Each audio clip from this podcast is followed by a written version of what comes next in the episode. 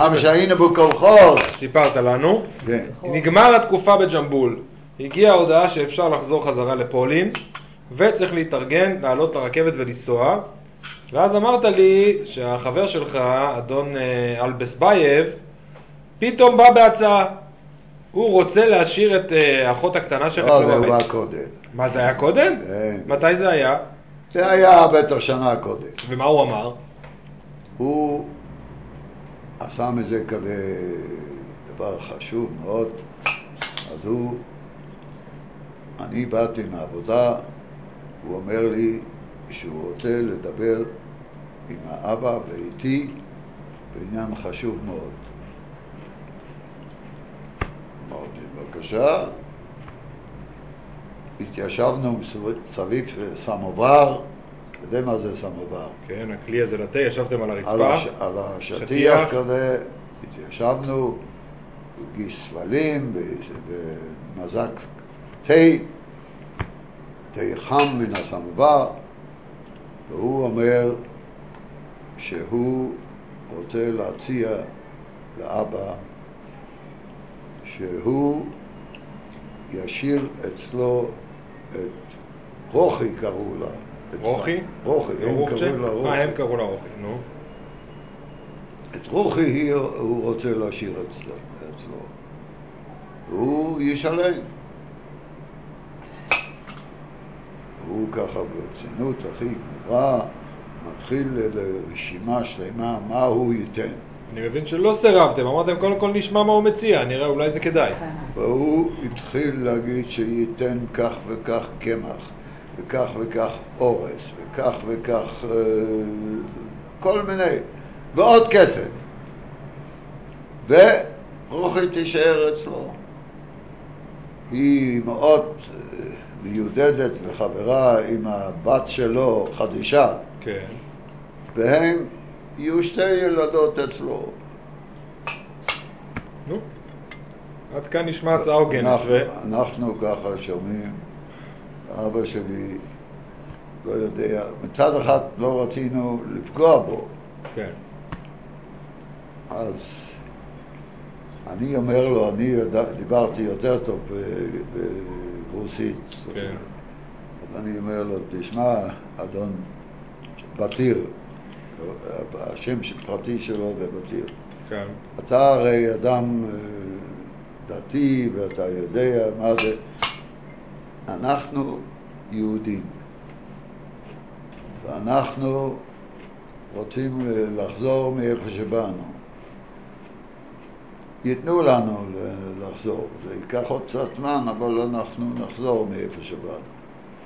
ואנחנו רוצים לעלות לפלסטינה, לא להישאר בפולניה. ואנחנו לא יכולים למכור ילדה שלנו. אנחנו לא, אצלנו זה לא מקובל כזה דבר. אנחנו מאוד מעריכים אותך ומאוד אוהבים אותך, אבל זה לא, זה לא, לא יכול ללכת.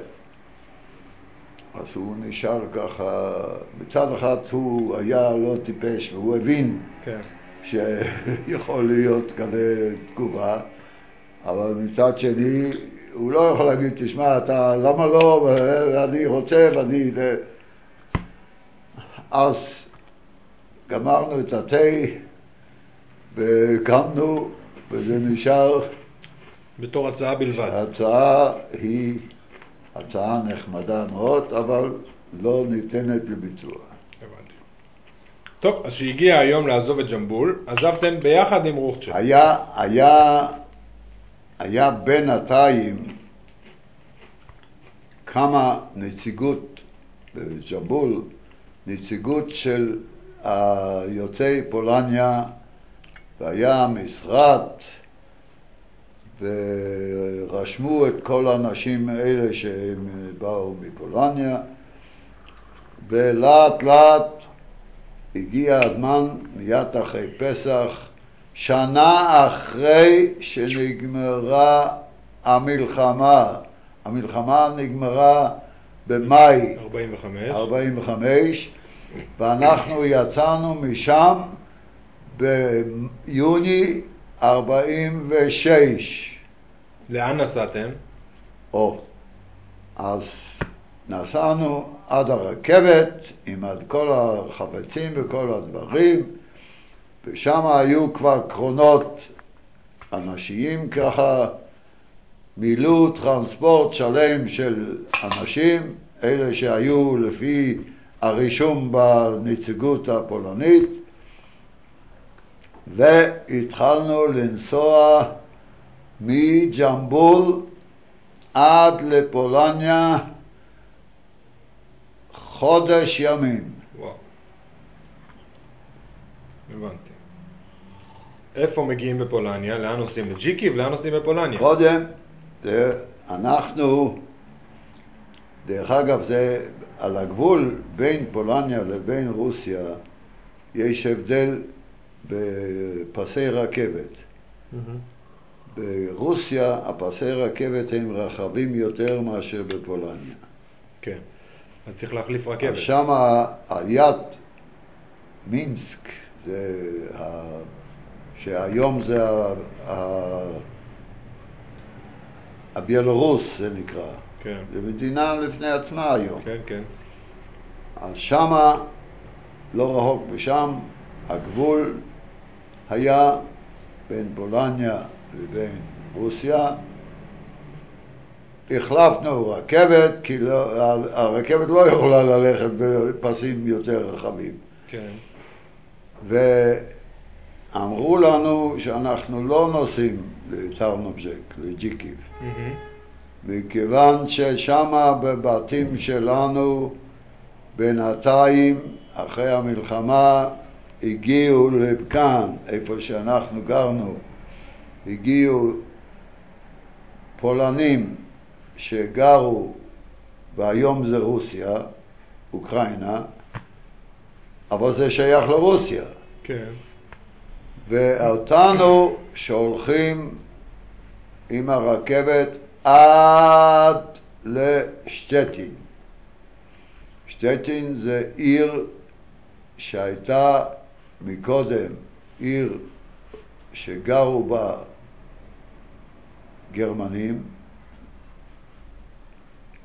שם היה בתים גבוהים ויפים ודירות גדולות ויפות ורחובות, עיר גדולה. כן.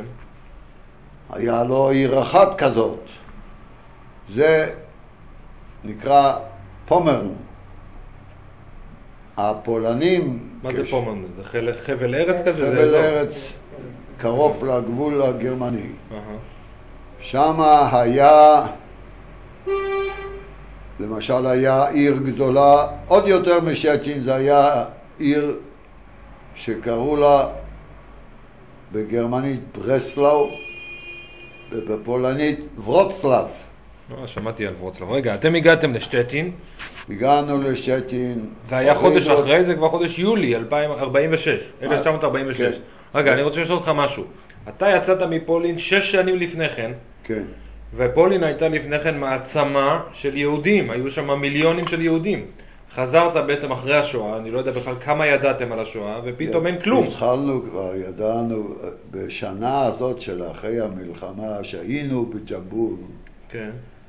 העולם כבר היה פתוח, ואנחנו כבר ידענו, לצערנו הגדול, מה שקרה עם היהודים בפולין. אז איך נראתה פולין שחזרת שונה ממה שזכרת אותה קודם? ברכבת כשנסענו לא יודעים איך שהיא נראתה, אבל אנחנו כשהגענו לשטטין הייתה העיר ריקה, כי גירשו את הגרמנים אל מעבר לגבול, איפה שזה נקרא. יש בגרמניה, יש פרנקפורט עם אודר, אודר זה הנהר, ופרנקפורט am Main. פרנקפורט am Main זה שהפרנקפורט הידוע היום. פרנקפורט am Oder זה קרוב לגבול הפולני, שמעבר לנהר הזה גירשו את כל הגרמנים. אז זה ש... עיר ריקה, עיר ריקה חיכתה לכם. ריקה לגמרי. קיבלתם דירה, דירה קיבלתם בית. דירה, כמובן. היה לכם קשר עם שאר המשפחה? ידעתם מה קורה עם שאר המשפחה ש... שיצאו איתכם ביחד מפולין? הסבא שיצא והדודים. פגשנו דודה אחת בקרקוף ופגשנו דוד אחת. הרי חמישה נספו, כן. אח... אחיות. אלה שחזרו מרוסיה... אחיות של האמא, אתה מתכוון. כן. כן. האבא והסבא של האבא, כן. הם, ידענו שהם נספו, שהם הלכו לבלג'ט, mm-hmm. וידענו ב... כבר ב-ארבעים ושתיים הם הובלו מטרנובזק לבלג'ט, קודם הגיעו לדמביץ, עיר כזה ששם התווספו מכל הצדדים יהודים ועשו סלקציה, את הצעירים לקחו לעבודה בגרמניה ואת האחרים הכניסו לטרנספורט. אז היה הסבא שלך, אבא של אבא. כן. הרצל... הס... בריש לאופר. בריש לאופר. והאבא של האמא? האבא של האמא נפטר את... בטרנופול. Uh-huh. לפני... שפרצה המלחמה ב-ארבעים ואחת. כשהרגו את יהדות טרנופול, הוא כבר לא היה בחיים למעלה מחצי שנה. סיפר לי בחור אחד שהוא היה לו פספורט רוסי ונשאר בטרנופול מעיר שלנו.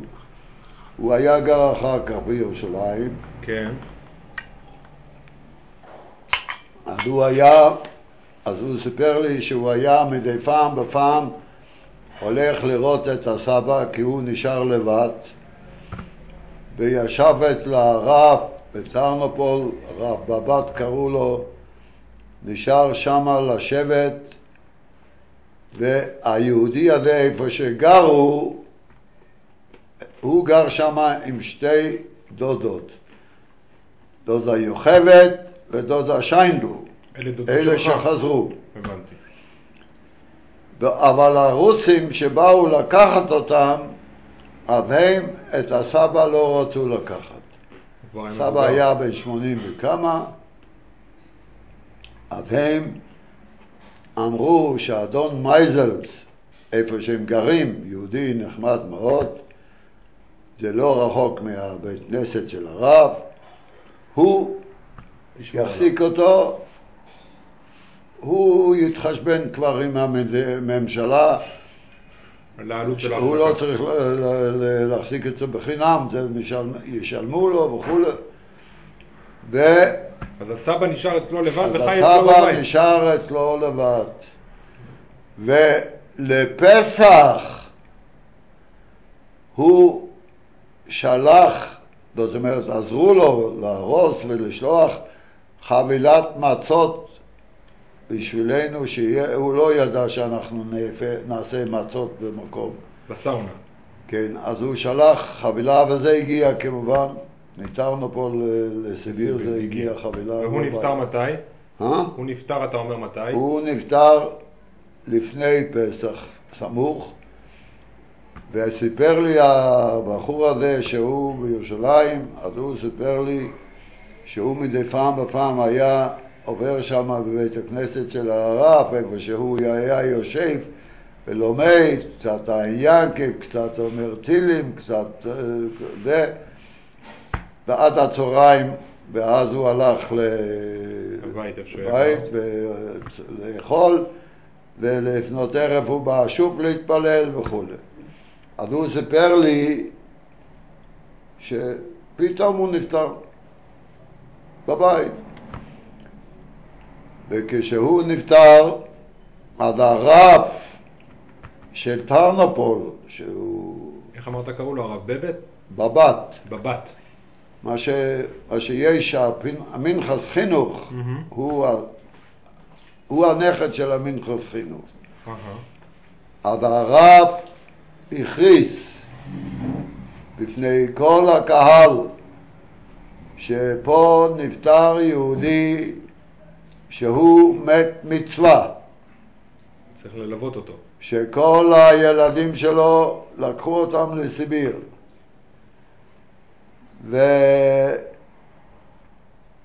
והוא מבקש את הקהל להשתתף בהלווייתו. זה מצווה מיוחדת של לתת כבוד לכזה מת, מת מצווה.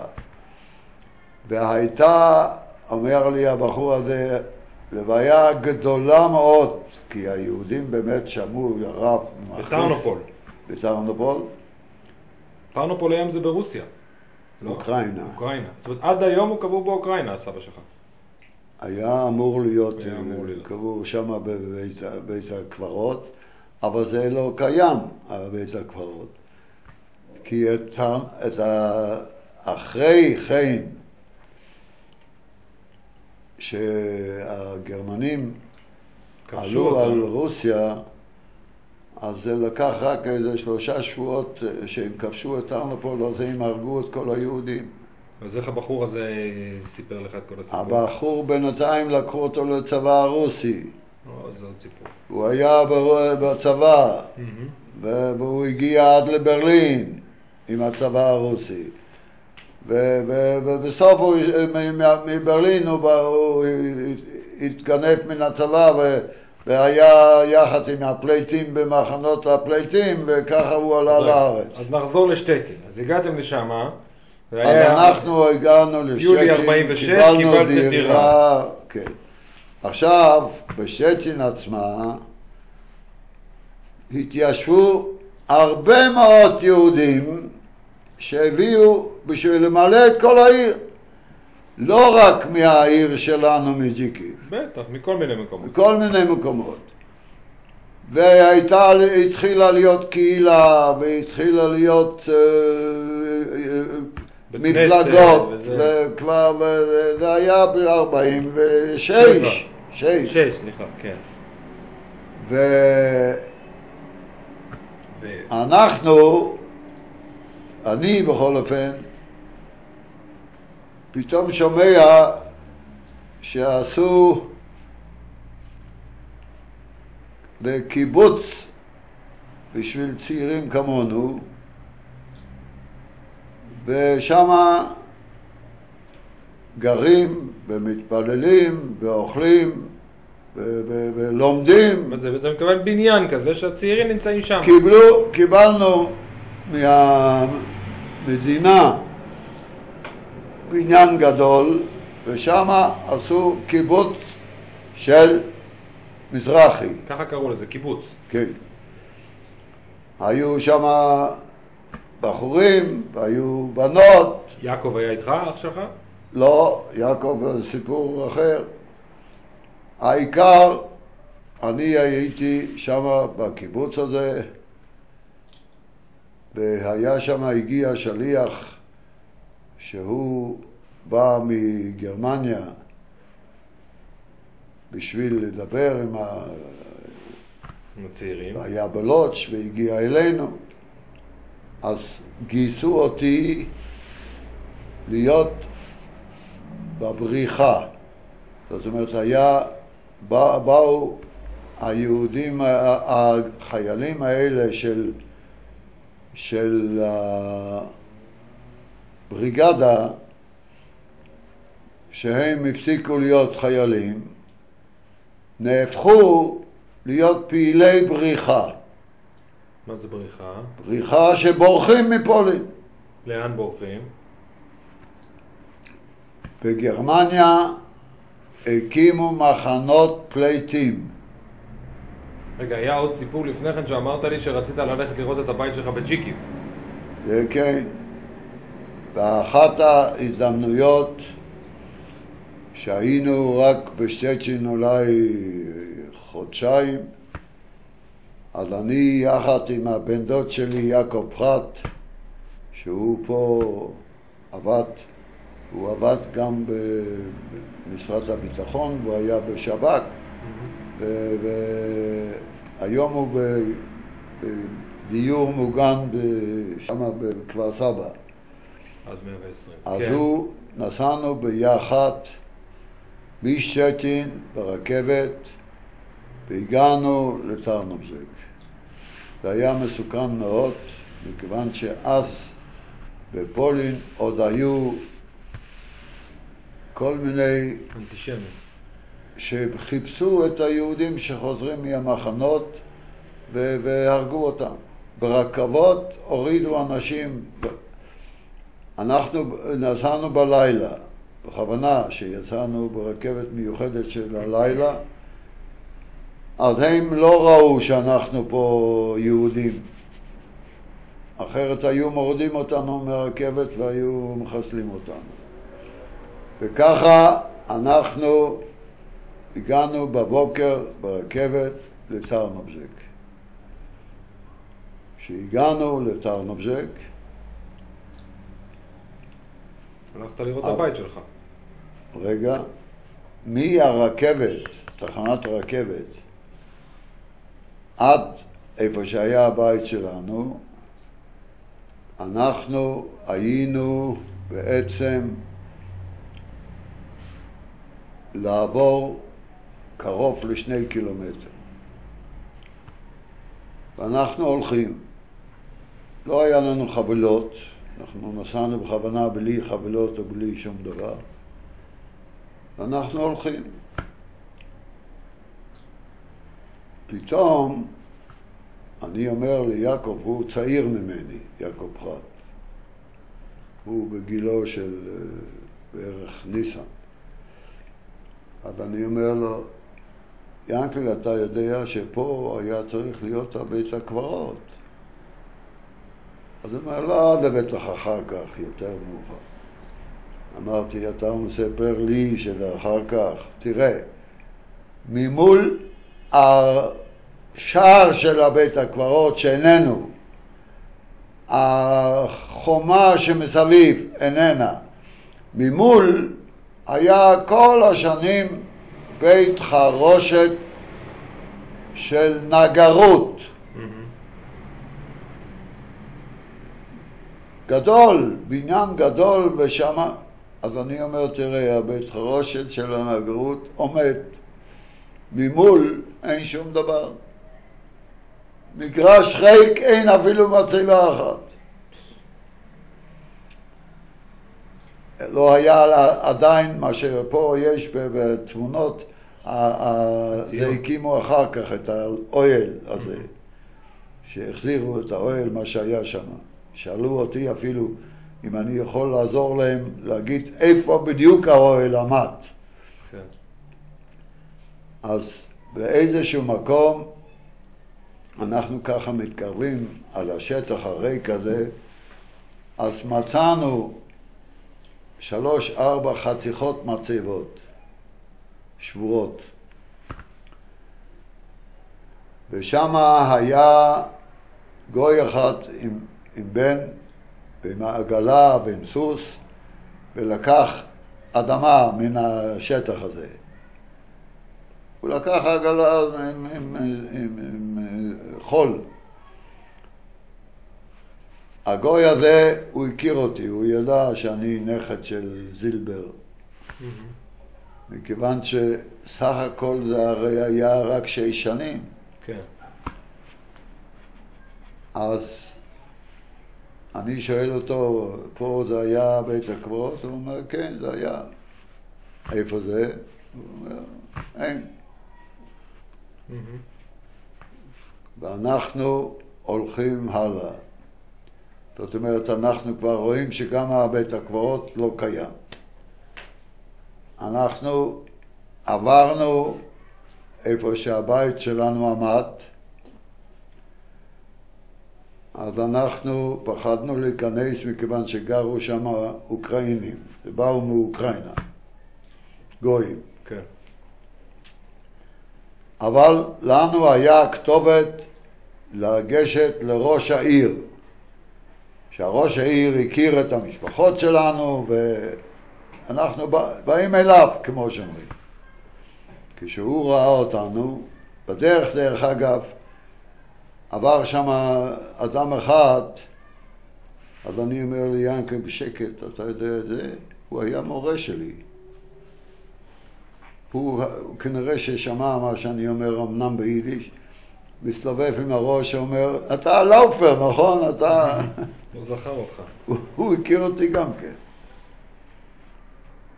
אנחנו הגענו למונצ'קה, קראו לו, לראש העיר. אנחנו הגענו, הוא נבהל, ראה אותנו נבהל. כאילו ראה רוחות רפאים. מה? כאילו חזרתם מהעולם הבא. אז הוא אומר, תשמעו, אתם לא יכולים להישאר פה שום זמן. יש לכם בעוד שעה רכבת לקרקוב, תחזרו לתחנת רכבת ותיסעו עם הרכבת עד לקרקוב, מכיוון שמסתובבים בנדות כאלה שזה היה חודש אחרי הפוגרום בקלצה. היה שם שהרגו איזה שבעים יהודים בקלצה שחזרו מ... קלצה היה עיר הרבה יותר גדולה, וחזרו יהודים מהמחנות, אז היה פוגרום. זה ידוע בהיסטוריה הפולנית, הפוגרום בקלצה. הוא אומר, אפילו אם אתם תשנו אצלנו בבית, הם יבואו ויוציאו אתכם בכוח ויהרגו אתכם. תברחו מיד לקרקוב. אנחנו שמענו בקולו, מה אנחנו... אנחנו שומעים, יודעים מה זה. חזרנו לרכבת, והרכבת הגיעה ואנחנו נסענו והגענו לקרקוב. ומקרקוב כמובן המשכנו לשטשין. ואחרי לא הרבה זמן אמרת לי שאבא שלך גם נסע לשטשין. אז אחרי איזה חודשיים, העניינים קצת נרגעו קצת. נרגעו כי הממשלה הפולנית התחילה לאגור כוח. אמנם היו קומוניסטים והיו, אבל התחילו להיות שלטון. כן. ואלה אלה של חיפשו יהודים ורצו להרוג אותם פחדו מהשלטון. כי השלטון תפס אותם, אז הוא, אז הוא הרג אותם. כן. אז האבא שלי, הוא החליט שהוא נוסע לטרנובזק. לבד? לבד. הוא הוריד לו את הזקן, היה לו כזה זקן, כמו שאתה רואה פה על התמונות. תמיד הוא היה עם זקן. כן. פעם ראשונה שהוריד זקן זה... הוריד את הזקן, אחרי שלא... יראו אותו שהוא יהודי כל כך, ונסע לטרנובזק. כשהוא הגיע למונצ'קה הזה, אז הוא כבר לא אמר לו, תרוץ עכשיו, עכשיו זה כבר, יש שלטון, ויש... יש ממשלה, ויש משטרה. יש משטרה, ויש... לא רק משטרה, יש גם כאלה שיודעים לתפוס את האלה, הבנדות האלה. אז הוא הלך לראות אצל המחוז מה שרשום על הדירות, הבתים של הסבא בריש ושל הסבא הרצל זילבר ושלנו, שלוש בתים. שניים של השני הסבים הם היו בתוך מרכז העיר. ואנחנו, היה לנו את זה קצת מעבר בדרך לרכבת. כשחקי וראיה נסעו איתנו, אז הם ראו את זה, אז חקי, אנחנו לא נכנסנו לבית שלנו, אבל חקי אמר, כזה בית הייתי מקים בארץ ישראל, הייתי עושה וילה משהו. העיקר, אנחנו, האבא, הלך לאורך דין והלך לבית המשפט ובטאבו ומצא את הכל מסודר. כן. אז הוא גם מצא פולני אחד שהוא היה שנים באמריקה ועשה שם כסף הרבה. אחרי שקמה פולין בחזרה, אחרי המלחמה, הוא חזר לפולניה עם הכסף באמריקה, הוא לא רוצה להיות כבר באמריקה, הוא רוצה לחזור הביתה. והוא בא לטרנופול. אבל הוא הכיר את המשפחות של, שלנו, הכיר את האבא, שהוא שמע מהעורך דין שהאבא רוצה למכור את הבתים האלה, אז הוא אומר שהוא מוכן לקנות. אז עשו פגישה אצל העורך דין הזה, נוטריון, וסיכמו, מוכרים את כל שלושת הבתים, אבל העורך דין הזה אומר לאבא, אל תיקח פה את הכסף, זה היה צריך לקחת חמישה אלף דולר. על שלושת הבתים. כן. אז הוא אומר, אם פה ידעו שאתה יוצא מפה עד הרכבת וברכבת וזה, עם כל כך הרבה כסף, אז אתה מסוכן. ארגוי הזה הפולני נסע עם האבא לקרקוב, והוא שמה הלכו לנוטריון, שמה כבר היה קהילה יהודית, היה כבר... שילם לו שם את הכסף. שמה נתן לו את הכסף, והאבא חתם על כל המסמכים, והגוי הזה נשאר, נסע הביתה בחזרה, והוא הבעלים של כל הבתים האלה. ואבא חזר, חזרה. ואבא חזר מקרקוב לשטין. ובינתיים, דוד יעקב לא היה שם בשטין. מה היה איתו? נו. התחילו היהודים לעבור את הגבול, משטין לעבור את הגבול הגרמני, כן. זה היה קל מאוד, כי שם עמדו, עבדו הרוסים, עמדו על הגבול הזה, כן. והם שמרו בין הגבול הזה של פולניה וגרמניה. אז יהודים מצאו דרך, אלה שהיה להם כסף, ותמורת תשלום מילאו אותו מסע מלא עם אנשים ששילמו את הכסף רק אחרי שנתנו פתק בברלין שהגיעו. ברלין היה מחנה פליטים כבר. אז משפחה אחת, שזה קרוב, קרובים של המשפחה שלנו, הם בלילה ביקשו את דוד יעקב שהוא יעזור להם עם החבילות שלהם עד האוטובוס, עד ה... לא אוטובוס, זה היה כזה מסעית, מסעית כן. עם, עם, עם פרזנט סגור שלא, ש... שלא...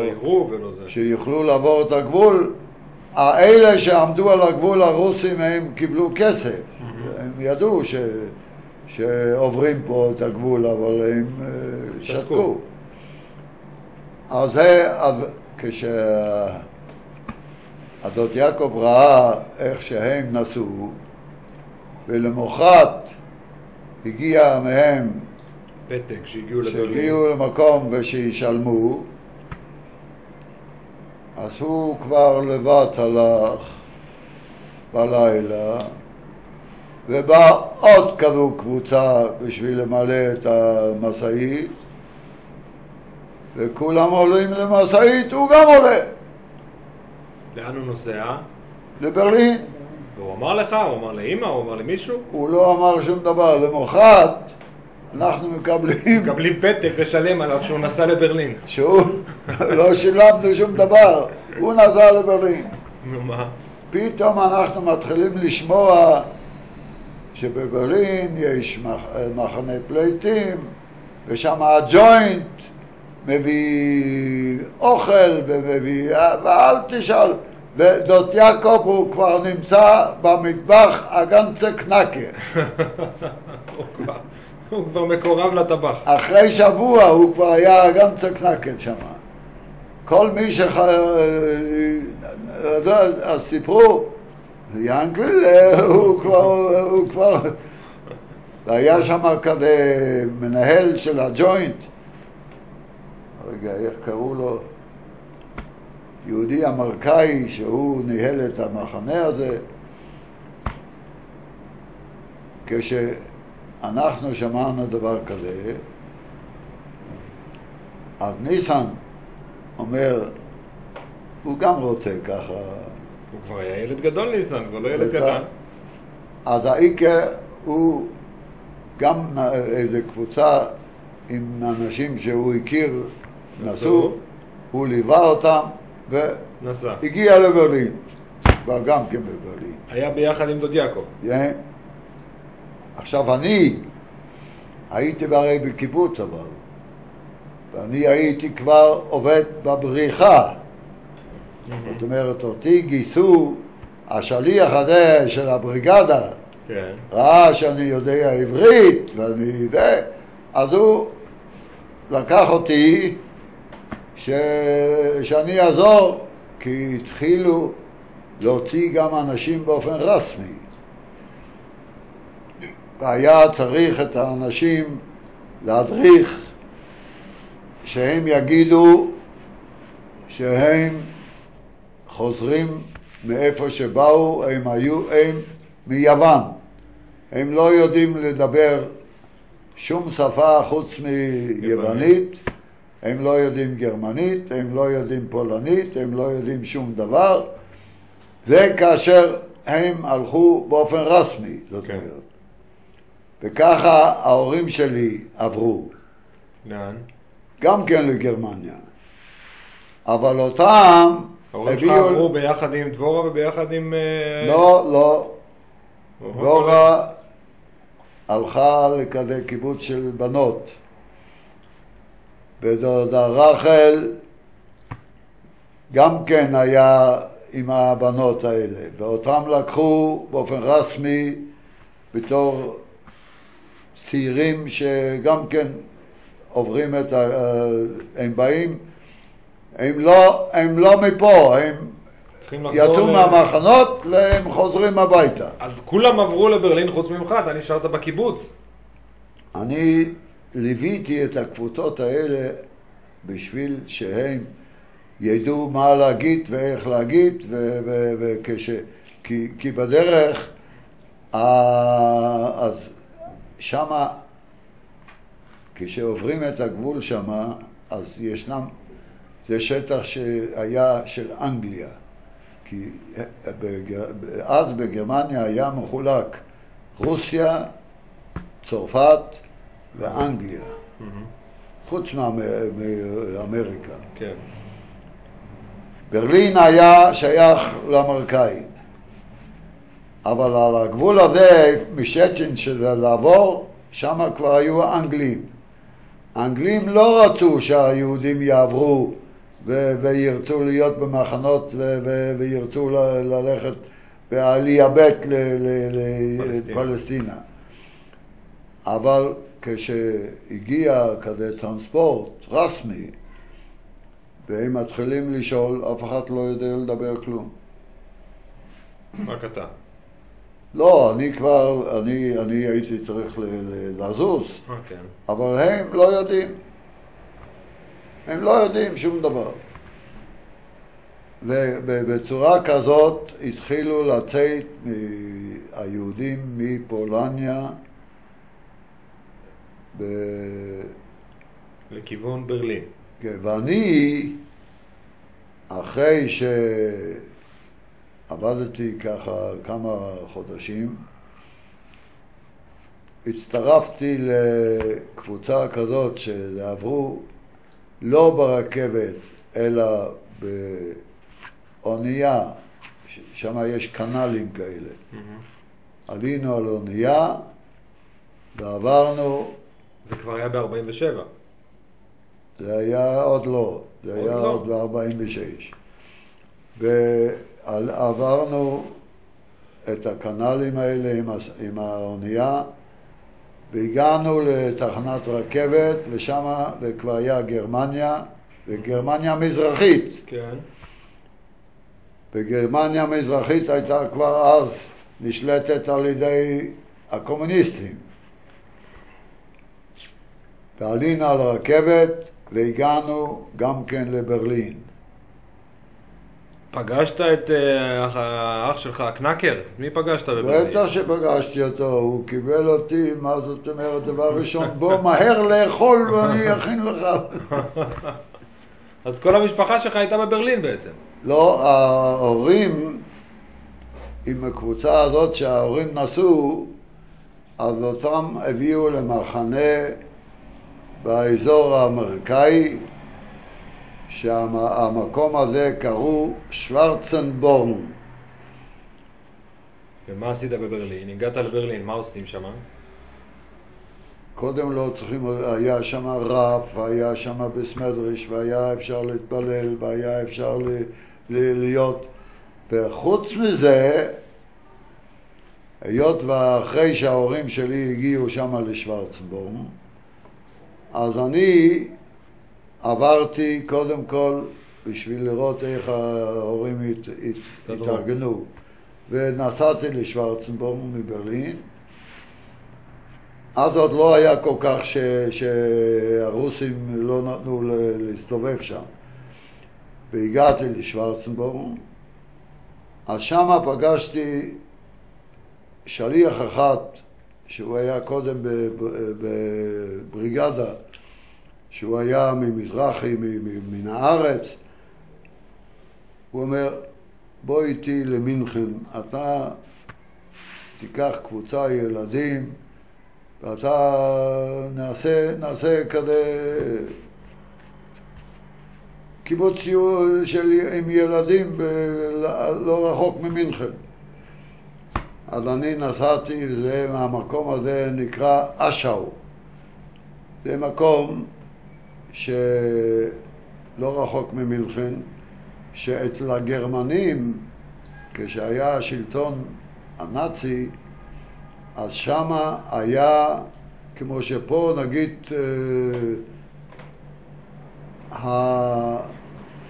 שמה היה, גרו רק קצינים גבוהים גרמנים, והיה להם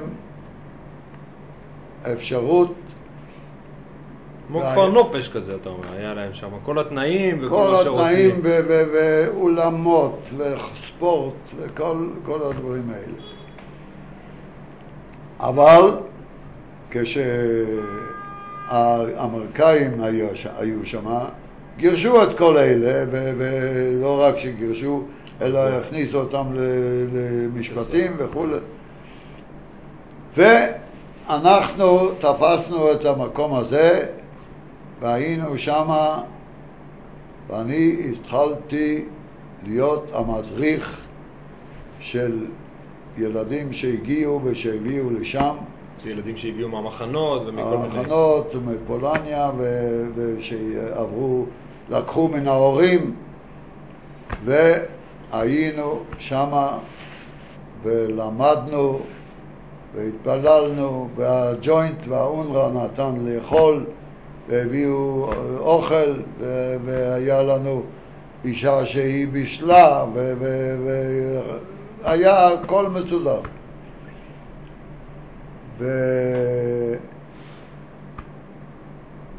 ובינתיים אני הייתי בא למינכן שם, היה המשרד של הפועל המזרחי, אני הייתי בא ולשמוע מה, מה הולך. עוד לא היה, המדינה עוד לא הייתה. אז אומרים לי שמהמרכז של המזרחי בפריז, ששם היה דוקטור בורג, הוא ישב במרכז הזה, הם נתנו הוראה. אתה מדבר דוקטור יוסף בורג, שהיה אחר כך בכנסת. כן. זה בורג. כן. הם, הם נתנו הוראה שניקח את כל הקבוצה הזאת עם הילדים וניסע לאיטליה, לפירנצה, ושם בא שליחים מן הארץ, יהודה דומיניץ ותמר דומיניץ, הוא אחר כך היה מנהל מחלקת העלייה של הסוכנות, יהודה דומיניץ. הרבה יותר מאוחר. הרבה יותר מאוחר. רגע, אז נסעתם ממינכן עם כל הילדים עד פירנצה, ברכבת. עד, עד רכבת, עד פירנצה. ו... לפחות בחרו לכם את העיר הכי יפה באיטליה, להיות שם. ואנ... ושם היה וילה, נקרא וילה פוג'ולינו. וילה אוליבייטי. בוויה פוג'לינו, הרחוב היה פוג'לינו, ושם התיישבנו במקום הזה. כמה, כמה חבורה הייתם? כמה ילדים? עשר? מאה? כמה? אני לבד הייתי ארבעים, אבל היו שם כבר, היו כבר שבאו קודם, אבל היו רק שלושים, וזה מה שהמרכז רצה, ששם יהיה הריכוז של הילדים. הריכוז של הילדים שמכל מיני מקומות יביאו לשם. הבנתי. ולא יודע אם ראית את התמונות, יש פה מישהו שהוציא את התמונות, זה איך שאני יושב ומלמד עם החבר'ה. והאינקה, אנחנו היינו בפירנצה. ו... אומר לי יהודה דומיניץ, הוא אומר, תשמע יוסף, צריכה פה להגיע איזו בחורה שהיא מלוגנו, והיא גמרה קורס מדריכות, והיא יודעת איטלקית, והיא תבוא פה להיות עם הילדים הקטנים שלא יודעים לדבר כלום, היא, היא תדע ללמד את הקטנים האלה, והיא תהיה מדריכה פה, תלך לרכבת, והיא צריכה להגיע מלוגנו עד לפירנצה, ושהיא לא תחפש איך להגיע לכאן. אני הלכתי, אבל לא פגשתי אותה. לא פגשת אותה? לא. היו הרבה אנשים. היו, ירדו הרבה אנשים מהרכבת. טוב, אני ראיתי אף שאף אחד לא מחכה לי, והוא לא מצא אותי. אז בסוף לקחתי מונית ונסעתי לשם. העיקר הגיע לפירנצה גם כן. אז מתי פגשת אותה סוף סוף? שהגיע לשם. למחנה. אני הרי חזרתי. אני הרי חזרתי גם כן. ושם התחיל הרומן שלנו. רומן קצר, כמה שנים מדובר, לא הרבה. לא, בטח שלא, חצי שנה. אוקיי. רגע, את דיברת עברית? כן, אנחנו לא יודעים לדבר שפה אחרת. לא היה לנו שפה משותפת אחרת. יידיש היא לא יודעת. לא יודעת? בטח שהיא לא יודעת. יידיש לא יודעת. היא למדה אחר כך את לאמא שלי. רגע, עברית ידעת? עברית? כן. ידעתי, אבל... אנחנו, צפה משותפת הייתה לנו רק עברית. רק עברית. זהו. אז הייתם ביחד מדריכים שם. כן. אה, נו, נו, ו... ו... כמה זמן הייתם שם? הרומן התחיל שם. העיקר, היא גם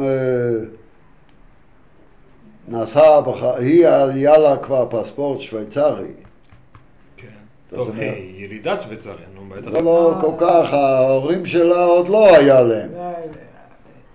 אבל היא הייתה לה, היא היה לה כבר, אז היא יכלה...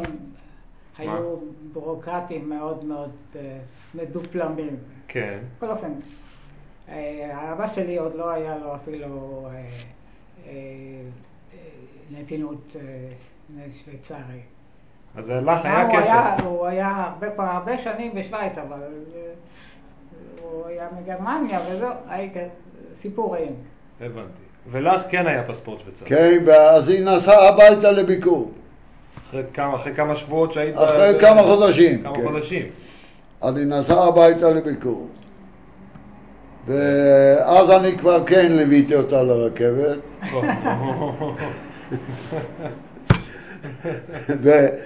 והיא נסעה הביתה,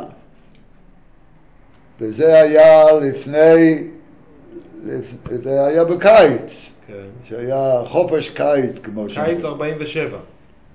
ארבעים ושבע, כן. ארבעים ושמונה. ארבעים ושמונה כבר אחרי שקמה המדינה? ארבעים ושבע. אתה נשארת בפירנצה ואת נסעת ללוגנו. לוגנו לכמה, לשבועיים רק, לא שנשאר שם. זה לא היה ככה, דיברנו בטלפון עם הבית סיפרנו שאנחנו מתארסים וכל זה, עשו לנו שם אירוסים. רגע, לא סיפרת כלום, כבר החלטתם להתארס? לא ידעתי. כבר, לאט לאט, זהו. שהיא נסעה ללוגנו לביקור ואני לביתי אותה לרכבת. נסעת איתי כבר, אתה שם מתבלבל קצת. פעם הראשונה אני לא נסעתי איתך. רגע רגע בוא נשמע מה סבתא זוכרת. נו, מה את זוכרת? שמה היה? היה אנחנו החלטתם שאתם מתארסים? אנחנו היינו עשו לנו חגיגת אירוסין. זה אחרי זה, זה היה במוצאי שמחת תורה. לא אחרי זה, זה היה אז. לא משנה, רגע, רגע, רגע. עשו לכם חגיגת אירוסין איפה? במחנה בפירנצה. הודעתם לכל המדריכים וכו'. כל הילדים. ומכל המדריכים שהיה שם בחר דווקא אותו להתארס איתו.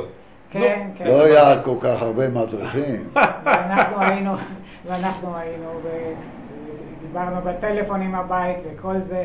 וסיפרת להם שפעם... יותר מאוחר אמרו, אבל אנחנו רוצים להכיר את הבחור, בטח. אז יותר מאוחר ככה, בסביבות חנוכה, נסענו ביחד. ביחד. אז פעם ראשונה שנסעת לפגוש את ההורים של האישה שלך לעתיד, היה בלוגנו בשוויץ, ברכבת נסעת. נו, אז תספר מה היה, מה פגשת, מה ראית? שבאתי, אז האמא שלה חיכתה לנו ברכבת בלוגנו. לוגנו עיר מאוד יפה, אני הייתי רק פעם אחת, קצת. ואנחנו הגענו לשם. היה לך בית גדול בלוגנו? היה בית גדול? בטח שהיה להם בית גדול. והיה להם סבתא שמה, סבתא היה לה מברלין שהגיעה. הסבא כבר לא חי. סבא וסבתא. מה? סבא וסבתא, מה רק סבתא? הסבא כבר לא היה חי. מה אתה מדבר? כשאנחנו באנו זה היה חי. זה הסבא שלה, היא יודעת. אז הסבא וסבתא היה, וההורים היו, ומי עוד היה? היה דודה קומו. יוסף היה כבר בארץ. הוא כבר היה בשלוחות מאז, הוא כבר מאז בשלוחות. כן. אהה. הוא בא לארץ ב-ארבעים ושש. רגע, ואת הגעת עם הבחור הביתה לאבא ואמא, פעם ראשונה שראו אותו. נכון. כן, והגרת אצלם, היית אצלם בבית? לא בבית, הגרתי איפשהו, במלון. אז היינו בבית, והיה סתם לביקור. אה, הגרתי למטה. זה היה ביקור ראשון בשביל לעשות הכרה. הכרה, הכרה. הגרתי למטה, היה כדי חדר למטה. אוקיי, וכמה זמן הייתם בבית בלוגנו? באיזה שבוע, שבועיים? כמה ימים רק. כמה ימים.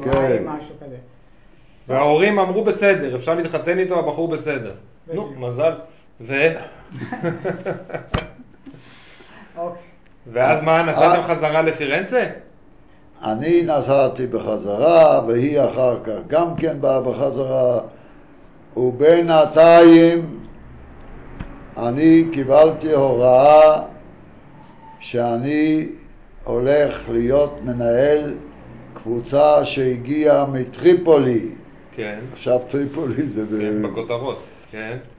טריפולי מגיעה איזה שבעים בחורים, רק גברים, בחורים ילדים, ושמה על יד רומא המקום נקרא ג'נה צאנו. ומה עם הסבתא בינתיים? היא עוד בפירנצה. אבל אתם כבר מאורסים. אותו שלחו שם להיות שם. להתחיל להיות המנהל של הקבוצה הזאת. נו נו. ובינתיים הוא שלח מברקים בהולים. למי? אם לא ישלחו אותי גם כן להיות שם, אז הוא חוזר ועוזב את הכל. כל הכבוד לך. זה היה איום כזה. והצליח, שלחו אותך גם כן לרומא. כן, ג'נצאנו. ג'נצאנו, כל הכבוד לך. ו? והיא הייתה מלמדת את הצעירים שלא ידעו חוץ מאיטלקית שום דבר. כי היו בטריפולי גם שילמדו בבית ספר רק איטלקית, הצעירים יותר. ואנחנו שם היינו וחיכינו שתקום המדינה. רגע, בינתיים ההורים שלך כבר, איפה הם? ההורים שלי עוד בגרמניה במחנה בשוורצנבורג. עוד לא קמה המדינה. רגע, ויעקב בברלין. בברלין. וניסן בברלין, והאחיות גם כן בברלין. לא, דבורה הייתה בקבוצת עם ילדות ברוזנהיים. ודודה רחל עלתה עם ילדים, נתנו לעלות, והיא הגיעה לפתח תקווה, למוסד עלייה.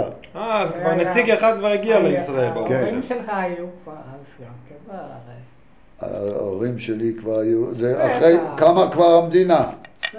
בינתיים כמה המדינה. כן. ואני נסעתי לראות איך שברומא התאספו הרבה מאות יהודים, על יד שער טיטוס, והרב הראשי, הרב פרטו, קראו לו, של יהודי איטליה, הוא דיבר והוא הקריא את ההפטרה של העצמות היבשות. רגע, זה ממש בקום המדינה, כשהכריזו שקמה מדינת ישראל. אחרי שבוע ימים עשו כזה כנס על יד שער טיטוס. נסעת לבד או שנסעת עם ה... לא, היא כבר לא הייתה בג'נתנו. איפה הייתה? איפה שחררת אותה? אתה רוצה להתחתן אותה? היא חזרה הביתה.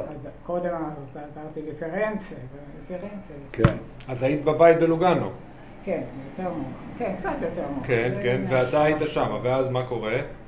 ואז קודם כל היה, לקחו,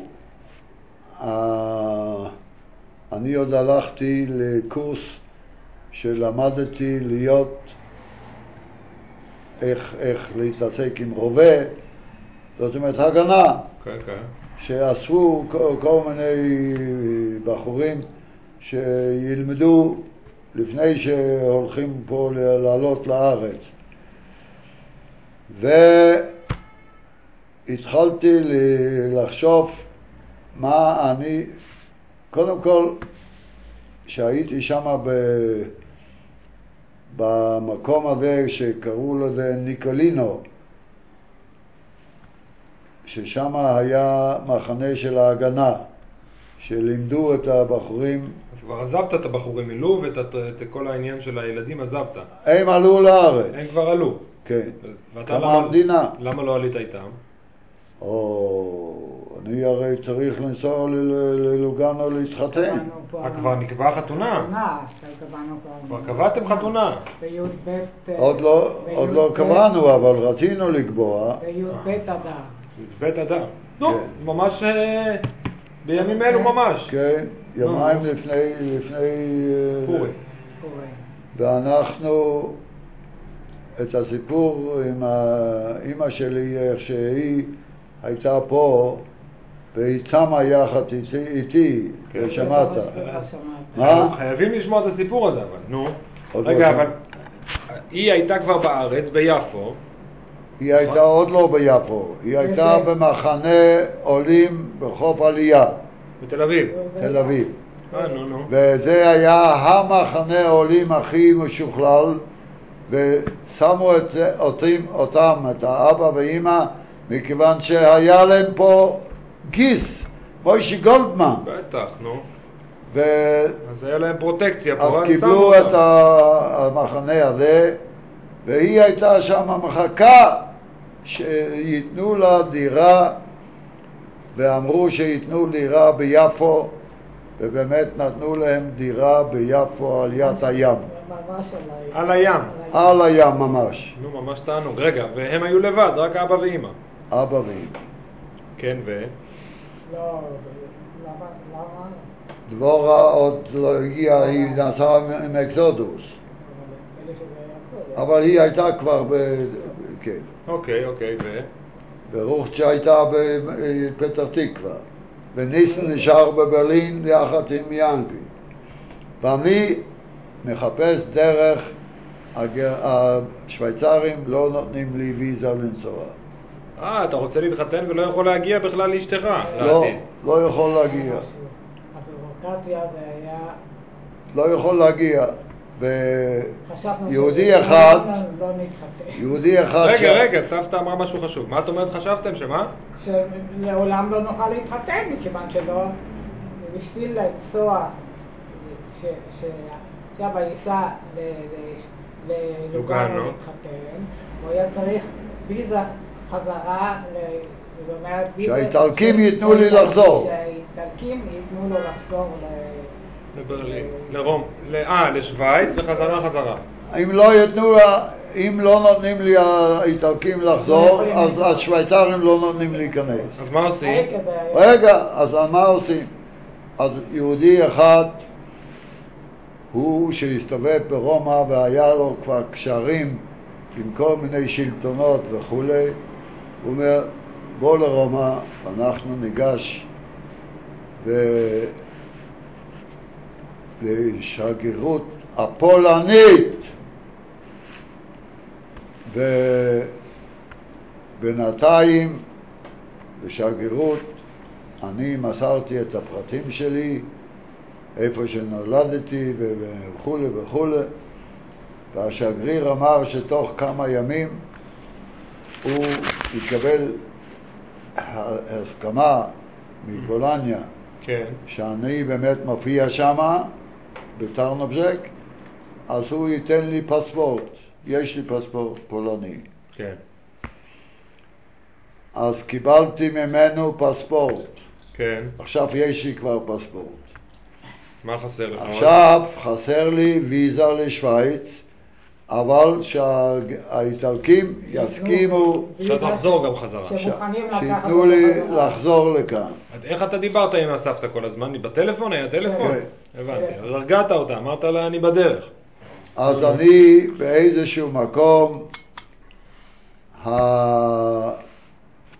נסעתי יום שלם והגעתי למקום ששמו... קיאסו. לא, לפני קיאסו. מנדריז'י. קומו. איפה זה? הגעתי לקומו. זה באיטליה. באיטליה. ושמה עבד אחת במשטרה בקומו, משטרת הגבולות של השוויץ ואיטליה, והוא היה לו חברה שעבדה אצלם בבית חרושת במנדריזיו, מנדריזיו, הבית חרושת. הבנתי, ניסינו לעשות... אבל החברה הזאת אמרה שאני אבוא אליו והוא ייתן לי את הוויזה לחזור. אחרי שהוא ייתן לי את הוויזה לחזור, אז אני אוכל לקבל את הוויזה לשוויץ לנסוע. הגעתי לי שמה באמת, והוא כבר ידע במה מדובר, וקודם כל נתן לי בתוך הפספורט שאני נמצא באיטליה. ואחר כך הוא סידר לי שאני יכול לחזור. זה נקרא סוג'ורנו. כנראה. שאני יכול לחזור. ואז קיבלתי ויזה לשוויץ לחודש ימים. ונסעתי לשוויצריה. יכולנו כבר לשלוח את ההזמנות לחתונה. לחתונה. ואני גרתי אצל יהודי אחד שהוא היה, הסבא שלו היה מטרנובז'ק, קראו לו נוסבאום. הוא היה גר בלוגנו. מה? גרת אצלו לפני החתונה. לפני החתונה. והוא השאיל לי את המגבעת שלו. בדיוק רציתי לשאול, מה, חליפה ומגבעת? חליפה היה לי. חליפה היה לי. מגבעת. מגבעת, הוא השאיל לי מגבעת ככה, זה מופיע בתמונות שלי. כמה נציגים ממשפחת לאופר היו בחתונה? זהו, שלא היה בחר. אף אחד לא היה. אף אחד. אז זה כל הסיפור הזה, הסיפור הזה הוא שאני באתי לשם בבית כזה כמו ברלינוביץ מפורסם, ובשבת פרשת זכור אני עולה לתורה בתור חתם, זה היה... ובעצם היה שם... אה, פרשת זכור עלית בתוך התא, כן, והראש הקהילה שהיה אדון רובינפלד, שהוא היה לו כבר עשרים שנה, היה לו כבר חזוקה, שהוא, היה לוי, שהוא עולה זכור. שבת פרשות זכור. ככה זה כתוב גם בספרים שאנשים חשובים. אז הוא אמר שאם החוסן של ברלוביץ הוא צריך לעלות שבת חתן, הוא מוותר על המפטיר, ואני, משהו זה היה. ואני עולה לתורה בתור חתן. עשו קידוש אחרי התפילה? היה קידוש? היה בבית, כן. בבית קידוש. אבל באיזשהו מקום, לא בבית שלנו. באיזשהו מקום, לא אני אז כבר... מה את אומרת? לא בבית שלכם. לא, אי אפשר ש... אי אפשר ש... כל הקהל. גם הקהלה וגם החתן ו... ביחד. לפני החתונה. אה, אז עד היית לבד בבית, והקידוש כן. היה... הבנתי, אבל אני, התפל... אני קראתי את ההפטרה בהעברה ספרדית, שם רוב הקהילה הם קצת מרחסידים, הם היו בשוק, אבל כולם היה להם דחרץ מאבא שלה, שהוא היה איש מזרחי, אבל הוא היה אחת מבלבטים הכי חשובים בלוגנו, אז סבלו את זה, ואני עליתי לתורה, קראתי את ההפטרה בעברה הספרדית, ככה היא רצתה שאני אקרא בעברה הספרדית. אתה לא רצית? לא, מכיוון ששמה לא קוראים את ההפטרה, שמה אומרים. והיא רצתה שתגיד בעברה ספרדית. ושאני אגיד כמו שאנחנו אומרים בפירנצה. טוב מאוד. הכל היה... אחר כך סיפרו לה איך שהחתן שלה קרא את ההפטרה ואיך שהוא היה חתן משהו. Mm-hmm. העיקר, ביום החתונה... כן. איך עושים חתונות בלוגנו? מה היה? היה אולם? היה, היה בית הכנסת? מה עושים? החופה הייתה במלון, במלון קמפלר, שהוא היה המלון היחידי בכל שוויץ. לא, בכל שווייץ, אבל... רגע, רגע, היה סמלת קלה לבנה, בטח! היה סמלת קלה לבנה, והיה כמו חופה, והיה אוכל היה... הכל. הסעודה הייתה אצלם בבית. אבל החופה הייתה... מי ליווה אותך לחופה? הרי מלווים... נוסבאום. אה, הוא ליווה אותך גם לחופה. מה? מי ליווה אותי? מי ליווה אותו לחופה? נוסבאום. טוב, והאבא שלי... בטח האבא שלך, אבל האבא שלו כאילו לא היה. היה ביפו. אז